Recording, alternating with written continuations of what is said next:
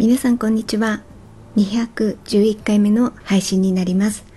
今回はテガログを設置してみましたので実際に使ってみての感想を話したいなと思っております。よろしくお願いいたします。まずはテガログなんですけれどもテガログって聞いて皆さんピンとくる方もいらっしゃると思いますしそもそもテガログって何っていう人もいらっしゃると思うんですよね。私はもうちょっと前まではテガログって何っていう人でした。でそこからスタートして調べていってああこういうのがあるんだっていうのが分かっていってであ自分もちょっとやってみようかなみたいな風に思って結論設置ができて今実際そこを活用しているっていうところなんですよね。なので今回はまず、まあ、テガログとは何ぞやとかあと設置しようと思った理由とかあとはこれは私の今後の絶対忘れますから。どんな風にやったか忘れるからあのなんとなく自分なりにこうやったらできましたっていう流れとかね。そその辺りをちょっとポッドキャストで記録として主に自分用の記録として残そうかなと思って話してます。でまず最初に言っておかなければならないのはとはいえあのこんな感じで設置してみましたってそしたらできましたっていうこと言いますけどだからって解説はしてないですしあの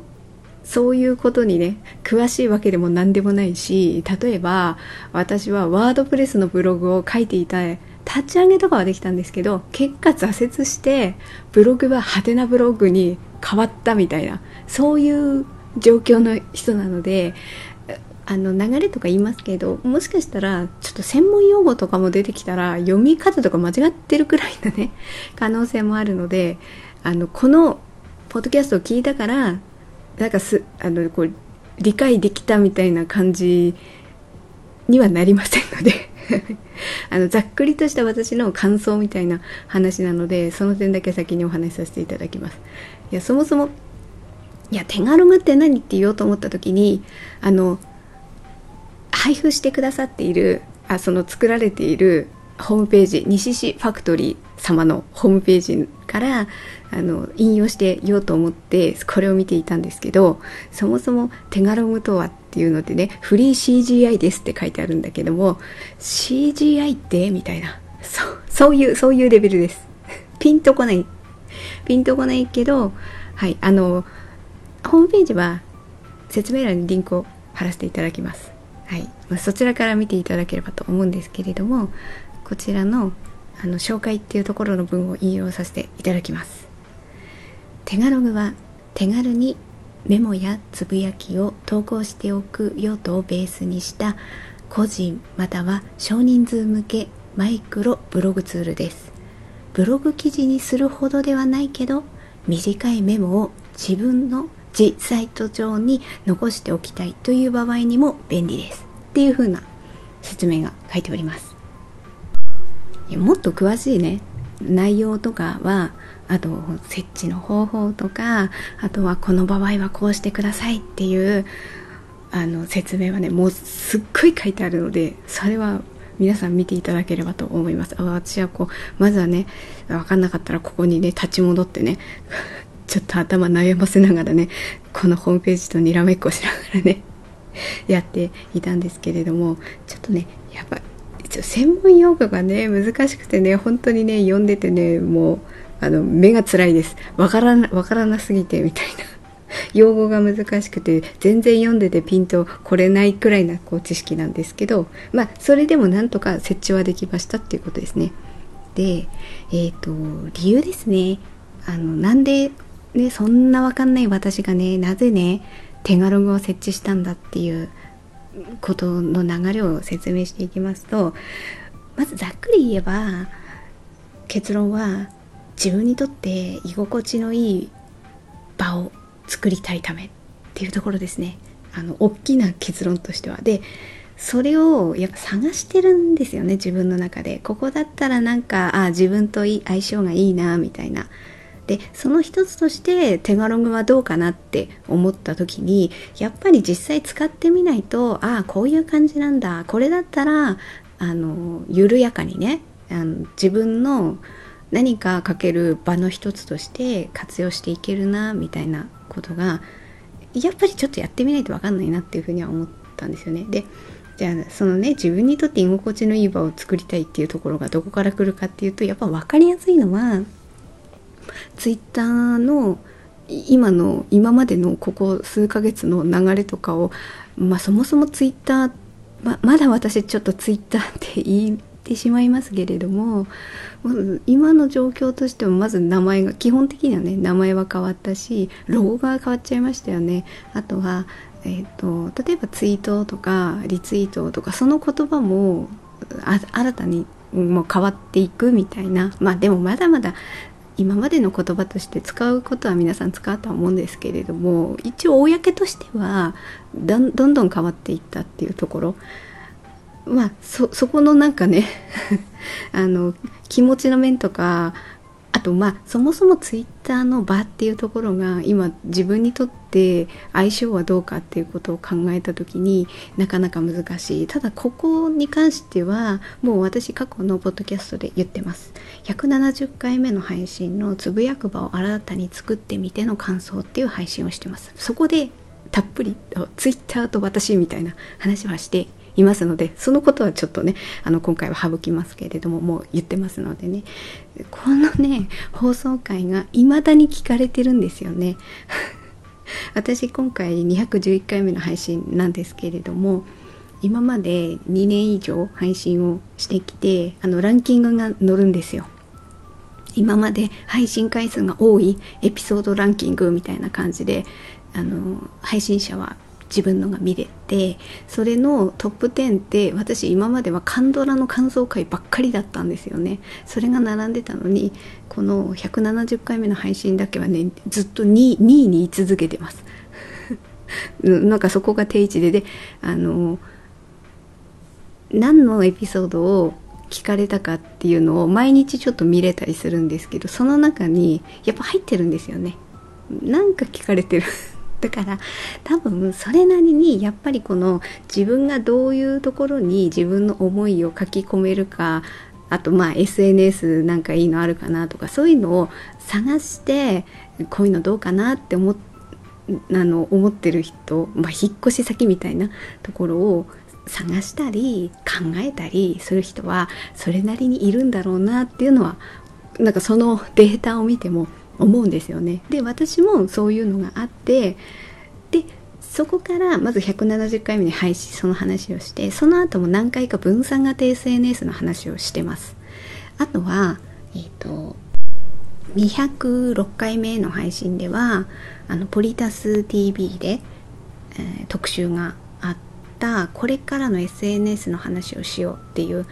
放送を聞きましてその感想なんかも私記録してたりするので私自身の中にもある程度 SNS 論みたいなねあのこうなんとなく時代の流れとともに自分がどこを活用していくのかっていうこの変わりですよ移り変わりですよね。でその辺りが今結構こう揺らいでいるんじゃないかなっていうのがあって。だから私もそのまずは流れとしては、まあ、ツイッターはそもそもあっていまだにやっぱ情報を収集するっていう意味ではツイッターって強いんですよね。それは分かりつつじゃあ自分が何かあこういうのあったみたいなことがあった時に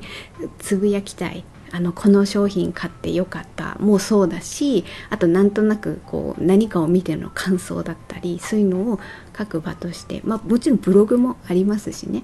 あツイッターもあるしインスタグラムもあるしでそういうのがどこがいいのかみたいなああとスレッズもできましたよね。でその流れの中で私まずは分散型 SNS をまずは触れてみようと思って触れたんですよね。でそれはあの過去に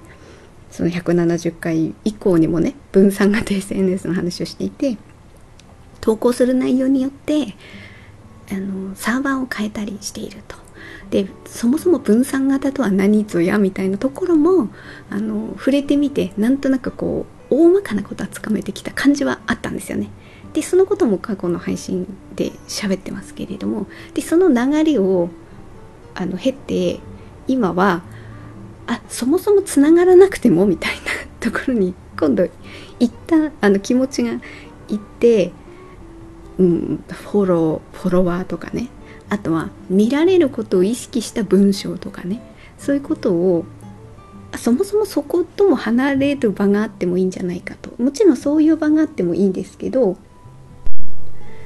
そこはそことしてあの活用しつつなんか違う場にもいたいみたいな。で手軽ロだと設置するとまあ大きく言えばあのツイッターのようにいきなり何か仕様は変わらないですよね。自分が変えない限り変わらないし自分がサーバーをあのちゃんとこう契約し続ければちゃんとそこの場にあるしあと自分がカスタマイズしなければ変わらないですしあとフォローフォロワーっていう概念もないですしもちろんまあ公開しててアドレスが分かれば見られるっていうのはありありつつもありつつもそれはまた他の SNS とは違いますしあとまあブログって言ってもブログもやっぱりそれなりにつながる機能とか紹介する機能っていうのはありますよね。そことも離れたい。そことも離れたい。あのノートとかだったらフォローフォロワーっていう感じですよね。そういうのもあるしあとは例えばハテナブログまあ他のブログサイトでもいいんですけどだったら読者登録するみたいなボタンがあったりとか。であとは何て言うかなコミュニティみたいなところでつながる要するに仕組みがあったりとかするし。それはそれで活用はいいんですけどもうそうじゃなくて何何ともいいですみたいなところ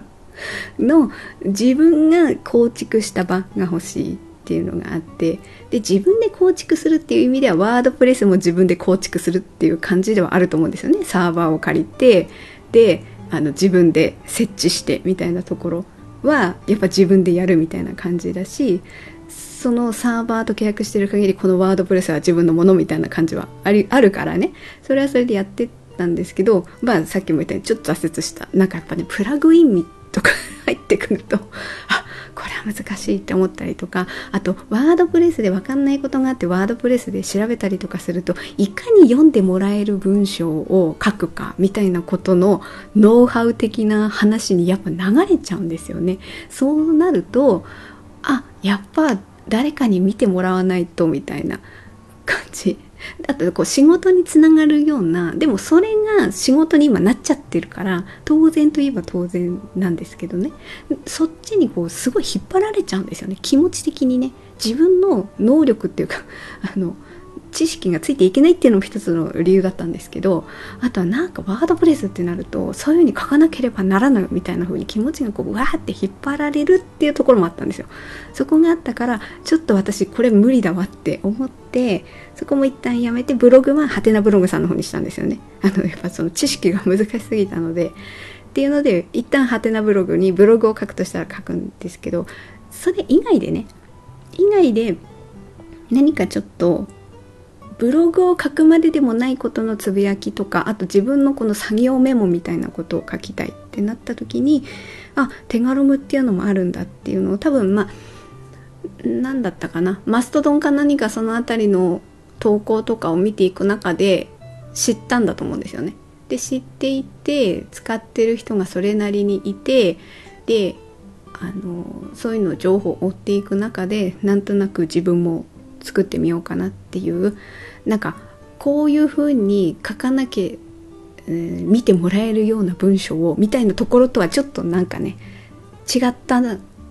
感じで書けそうだなって思ったんですよね。でそこを実際設置してみて自分が書き込んでみたりしてどうかなっていうのを感じたかったのがあります。でここからはその実際作ってみてあの設置してもう開通してねあここここが私の場みたいなね ところを思って書き込んでみて一通りこう使用感をまあ、テスト投稿みたいな感じでね例えば、まあ、文字はそうだ文字を打ち込んでもそうだし、えー、画像を投稿するリンクを貼るでリンクもあのどこかのホームページのリンクもそうだしインスタグラムとかねあと Spotify とかあまだ YouTube の方はリンク貼ってないですけど一応ちゃんと YouTube も貼れるような仕様になってるんですよね。でそういうのも貼ってあとはあカテゴリーですね。カテゴリー分けにもできるしあとはタム付けもできるんですよね。でどのテンプレートを使うかによってあのカレンダーがついていたりとかあの月間アーカイブ、えーと、何年何月に何個投稿したっていうのがこうパッと見れるようなあのそういうデザインのものを選べばそれも自動的につくからだからやっぱブログ的な使い方ができるんですよね。ブログも全部そこも備わってるじゃないですか。リンクとかもそうですし、あ、あと簡単な装飾もできますね。あと予約投稿もできるみたいですし、えっ、と、あの、折りたたむこともできる。あの、続きを読むっていうやつで、畳むことができる。で、こう、たたん、たたえ、ー、と、続きを読むタップしてパッと開くし、なんていうかな、あの、動作が軽い。動作が軽いから、もう、あの、投稿するをしたらもうパッと投稿されるし、あとその折りたたみの、あの、開く、あれも、なんかすごいサクサクです。サクサク動くからそれはいいなって思ったしまあ何より とにかく自分のスペース自分が借りたところのねサーバーにねアップしてるっていうあの安心感。まあまずはまずは良いです。気軽に書き込めて良いです。で安心して書けるっていうのはある。であとは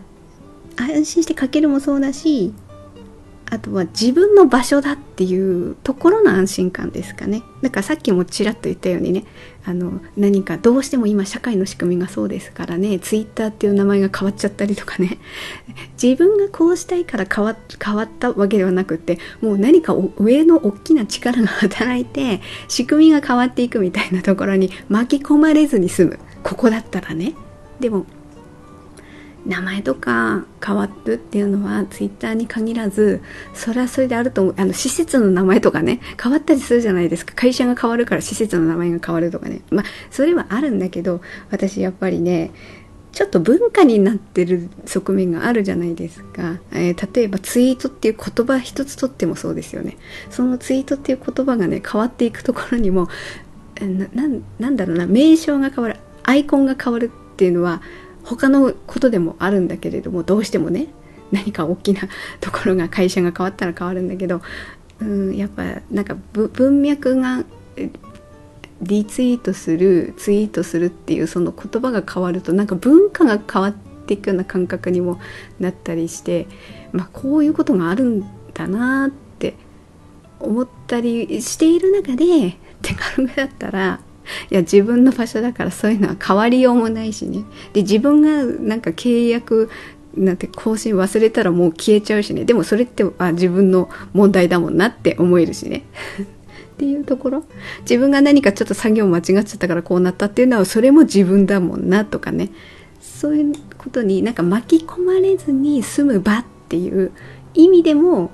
なんかこういうところに一つあるといいんですよねなんかこっちがダメだからこっちにしようっていう文脈でではなくってそれも活用しつつなんかここに引っ込みたい時はここで 引っ込んで何か書いてよっていうふうに思える場があるっていうことが私にはいいんだなっていうふうになんか思いました。でここからは実際設置するまでの流れあのこんな感じで私やってみたらあの設置できてなんとか開いて自分で書き込みできるようになりましたみたいなところの流れを説明しようかなと思います。これはあの後々の自分のためでもありますね、えー、またなんかちょっと設置しようかなって思った時にあれ前前どうやったんだっけみたいなことをね なんとなくこう記憶が自分の中でも思い出せるといいなっていう後々の自分のためにも込めて話しますがまずねでもね設置する前に心折れそうになったね ところがね2つ自分の中にはあってまずはサーバーを契約しなきゃいけないっていうところですねここが1つともともとサーバー契約してたからそれにっていうんだったらもうちょっとハードルは全然低いと思うんですけどここが1つとあとはさっきもこれちらっと言いましたけどすごく丁寧に書いてあるんですよホームページに。とはいえ自分の知識がなさすぎるこの専門用語が 難しすぎる。自分私にとってはね私にとっては専門用語が難しすぎてもう見ても見てもなんかこう頭に入ってこないみたいな感じの。ここここの2点がちょっとね大変だったんですけれどもでもそれでもね設置できました。っていうことで。でサーバーはあのいくつか紹介もされてるんですよね。だからその中で選んだ。ていうのとあとなんとなくこうざっくり調べてこうあ結論ね桜インターネットさんに契約をしたんですよ。でうん、一番上に書いてるし 手順の一番上に書いてるしざっと見た時に一番多いかはわからないです。一番多いかはわからないけれども比較的こちらで契約してる人がそれなりにいそうだなっていうこう私なりにこう検索をしてみた結果ねそう思ったってことですね。まあそういうふうそれなりにいるところのサーバーの方が何かあった時にはあのね調べたら引っかかる可能性が高いなっていうふうに思ったっていうそういう理由です。でえっ、と値段がねあの全然あれなんで全然あれっていうか一番あのいくつかこう設定があるじゃないですか、まあ、プランですねプランがいくつかある中で一番あの容量が容量っていうかあの低価格のプランで全然大丈夫なのでそれで、うん、契約をするとですね結論を言うと月換算131円でこれあの2023年の今8月8月時点の話です。として、えー、月あ12ヶ月1ヶ月で払うと1571円なんですよ。そうだからあやってみようって思いました。でまあその12ヶ月で1571円だし であのさらに2週間無料で一応お試し期間があるんですよ。それもあのその値段と2週間一応お試し期間があるっていうところでやろうかなって思いました。だからこの2週間の間にいやこれはちょっと私無理だわって思ったらあまあそこでやんなきやらないっていう選択も取れるなと思ったんですよ。これを契約したらやらなければならないってことではないなって思ったのでここでもしねダメだったらあのもうあの契約をしないってことにすればいいなって思ったのでそれで始めてみました。でえ、っとざっくりとした流れはもう書いてあるのでその通りなんですよ。まず手ガログをダウンロードする。しました。しました。そしてあのそれぞれのサーバーの説明があったりとかするんですけど結果私がやったのはえっ、ー、とえっ、ー、とダウンロードを展開したものをそのサーバーの何て言うかなこれ。ファイルファイルえー、っとファイルマネージャーかな。とにかくアップロードできるところがあってそこに展開したものをそのまんま アップロードするっていうね。まずそれが一つでしょ。段階として。でなんか書き換えるみたいなステップもあるんで何かどこかを書き換えるっていうステップもあるんですけど私が契約したサーバーっていうか私の状況ではそれは何もあの書き換えることもなくまずはアップロードするまあでもねアップロードするって言ってもねこのアップロードするっていうところでも私あれこれはどうするの？みたいな。えフォルダごとはいかないの？ファイルしかいかないの？これとか。そういうことを考えながらやってるから多分数十分ぐらいで終わる？10分ももしかしてこの手順だけパッパってやんだったら10分ぐらいで終わることがあ1時間とか悩みながらやったなっていう感じではありました。でそうだフォルあれフォルダごなんかこれパソコンからやったりするのともまた違う。だろうなと思うんですけど私 iPad からやってるんですよね。iPad からやっていてでなんかこうアップロードするソフトとかも使えばいいんでしょうね。いやでも分かんないです私はよく分かんないです。あのこのサーバーについているこのねファイルなんて言ったかな？ファイルマネージャー。ファイルマネージャーから地道にこのフォルダ作ってその中にファイル入れてフォルダ作ってファイル入れてってこうなんかちまちまちまちまやっていってでその通りにとにかく入れたんですよ。入れてその中に入れてで次ね次の手順にとしてパーミッションの設定って何それ？っていう。ここが全然もう理屈は全然わかりません。理屈はわからないけどパーミッションのなんか買い方みたいなところで調べてああこのサーバーによって違うと思うんですけど私が使っているところでは何だったかな？何て言ったかな？そのファイルを選んで操作をタップしてプロパティっていうところを押してその中で値で指定っていうとこがあってそこの数字をそこのホームページのパーミッションの設定これに変えてくださいっていう番号がね赤字で書いてあるんですよ。700とか600とか。あれにこうちまちま。700。600でこれなんで変えるのかが全然私わからないんですけどわからないけどとにかく変えるっていう説明なのでもうそれは考えずにただただこの作業をしていったって感じでこの数字を。はいこれ600はい604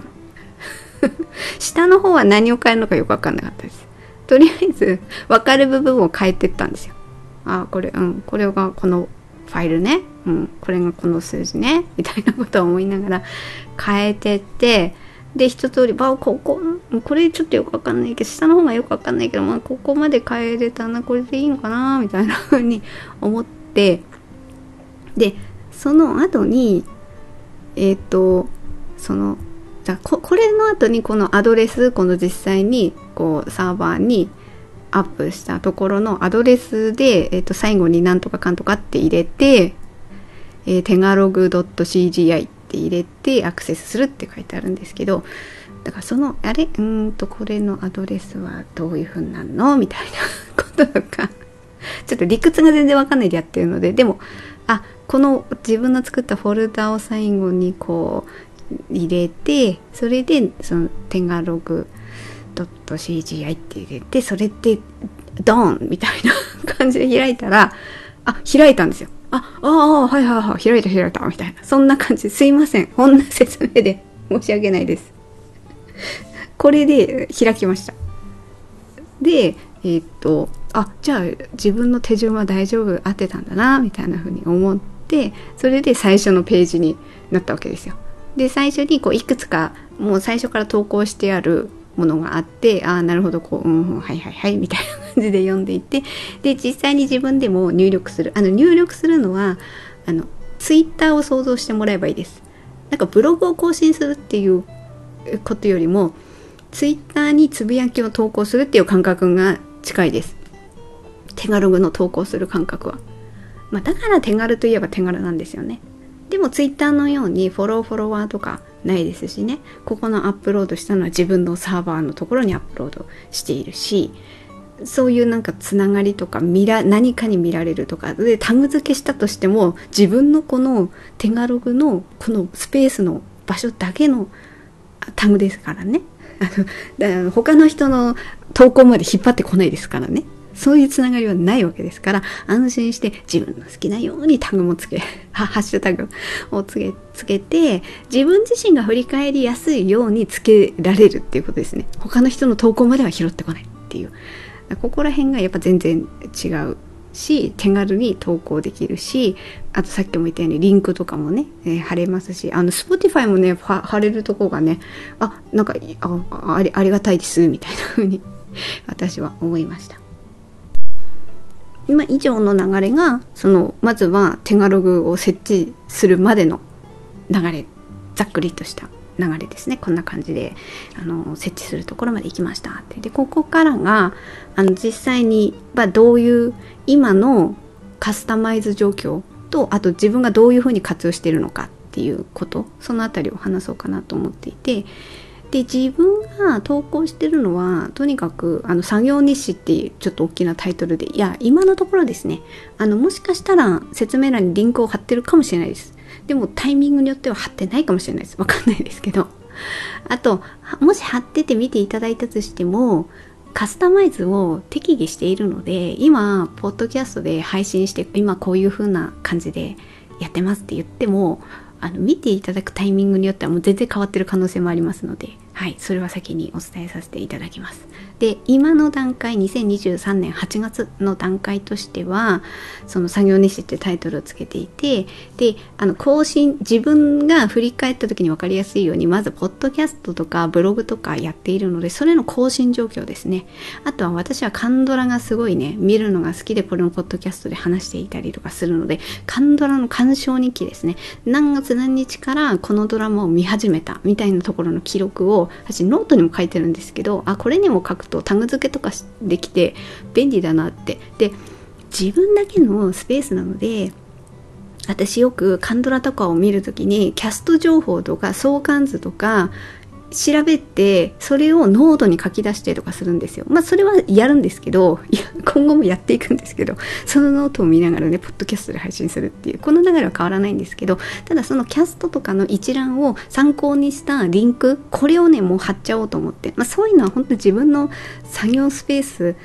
作業記録をかける場だからできるなっていうふうに思ってこれがツイッターとかだったらねちょっとねタグ付けとかもしがたいものはあるんですけどねだって見られることが前提のまああの非公開にしろとかそういうのはありますけどね。ありますけど使い勝手とかそこに使い勝手も考えた時にまあ絶対テンガルグの方がこういうのいいわと思ってあのカンドラのこの見始めた時でキャストの一覧このページに載ってるとかあの相関図はこのページが見やすいなって思ったのもそね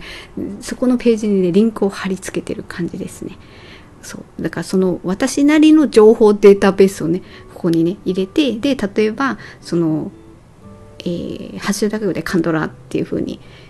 つけておくとそのカンドハッシュタグカンドラっていうとこをタップすれば過去のもパーッと一覧で見れるしあと写真とかもつけられるのでスクリーンショットした写真でブログとかだと引用元どこみたいなのとか表記とか考えるためにいやこれはどこのページから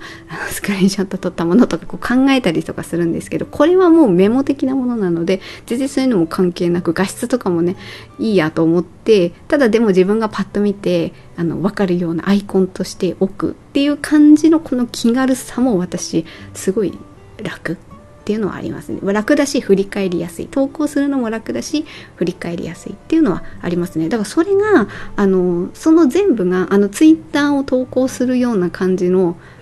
書き込むスペースでできちゃうんですよね。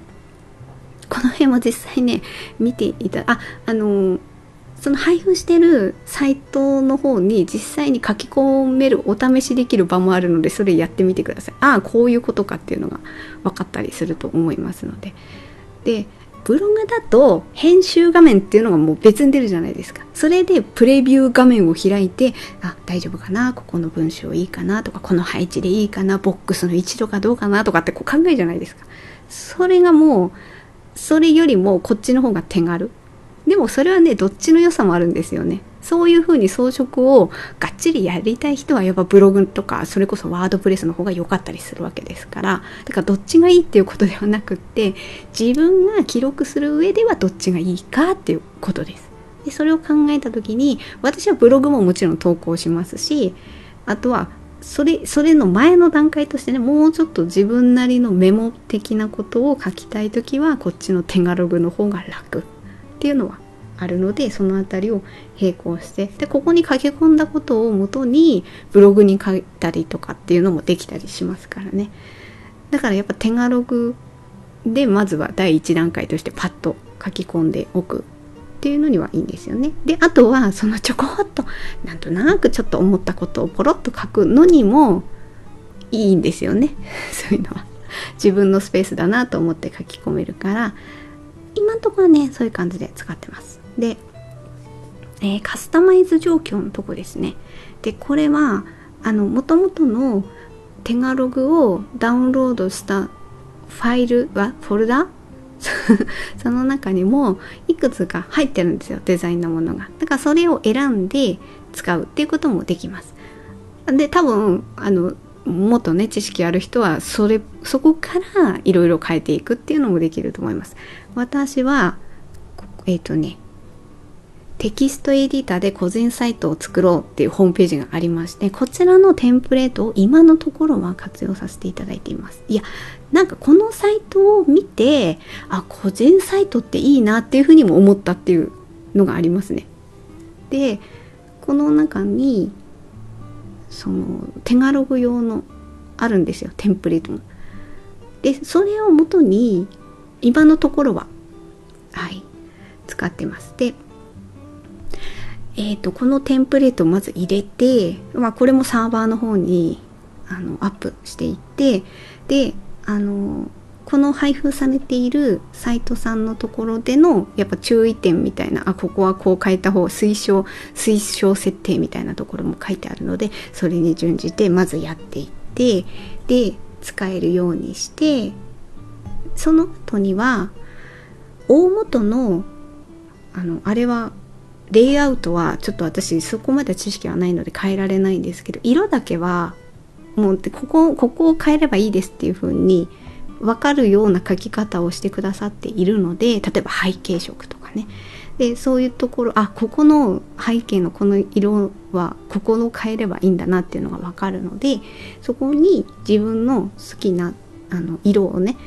色の番号を入れていってあのデザインあ背景の色ですね。色を変えているっていう感じですね。だから今んとこはちょっとくすんだ水色。が背景になってます。背景色になってますね。それで作った。あとはリンクですね。外部リンクも貼れたりするので今のところは3箇所貼っていてあのはてなブログですね。あとポッドキャスト。一応ポッドキャストって書いてリンク貼れるんですけどここを私あの LISTEN。LISTENの方の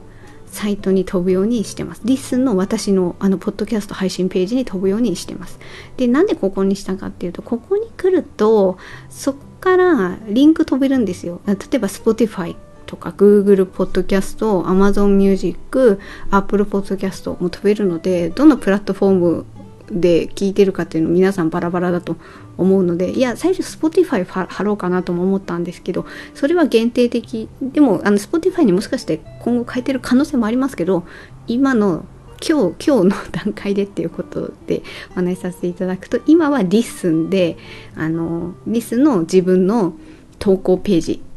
にえー、リンクをしていてそこからあの Spotify を聞くとか Google Podcast で聞くとか選べるんですよね。選べるボタンがあるのでそこから飛んでもらうような感じになるとある程度カバーできるかなと思ったのでリスンに今んとこ登録してます。あとはあの差し子用の手ガログも作ったんですよ。だから手ガログをね2つ設置してます。同時にやっていきました。1個設置してある程度活用した後にああもう一個プラスしようかなって思った時に絶対忘れてるわと思ったので まあこれは同時進行でやっていこうと思ってあの今言ったカスタマイズぐらいのところまではやりましたね。まず設置してあの投稿できるのを確認してテンプレートを変更して色を変えるっていうところまではあの差し子用でもやってるので今の段階ではあのこっちのテガログから刺し子の刺し子制作日誌って今仮のタイトルつけてるんですけどそこに飛ぶことができてあの刺し子した写真とかを貼れるので今こんな感じでやってます。あの刺し子作ってますみたいな。いずれまだ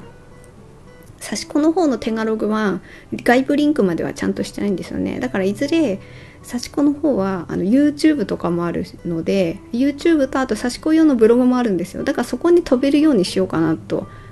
ああとインスタグラムもか。そっちから飛べるようにしようかなとも思っていて、まあ、この辺りはこれからですね。はい。っていう感じで、まあ、すごい快適に 快適に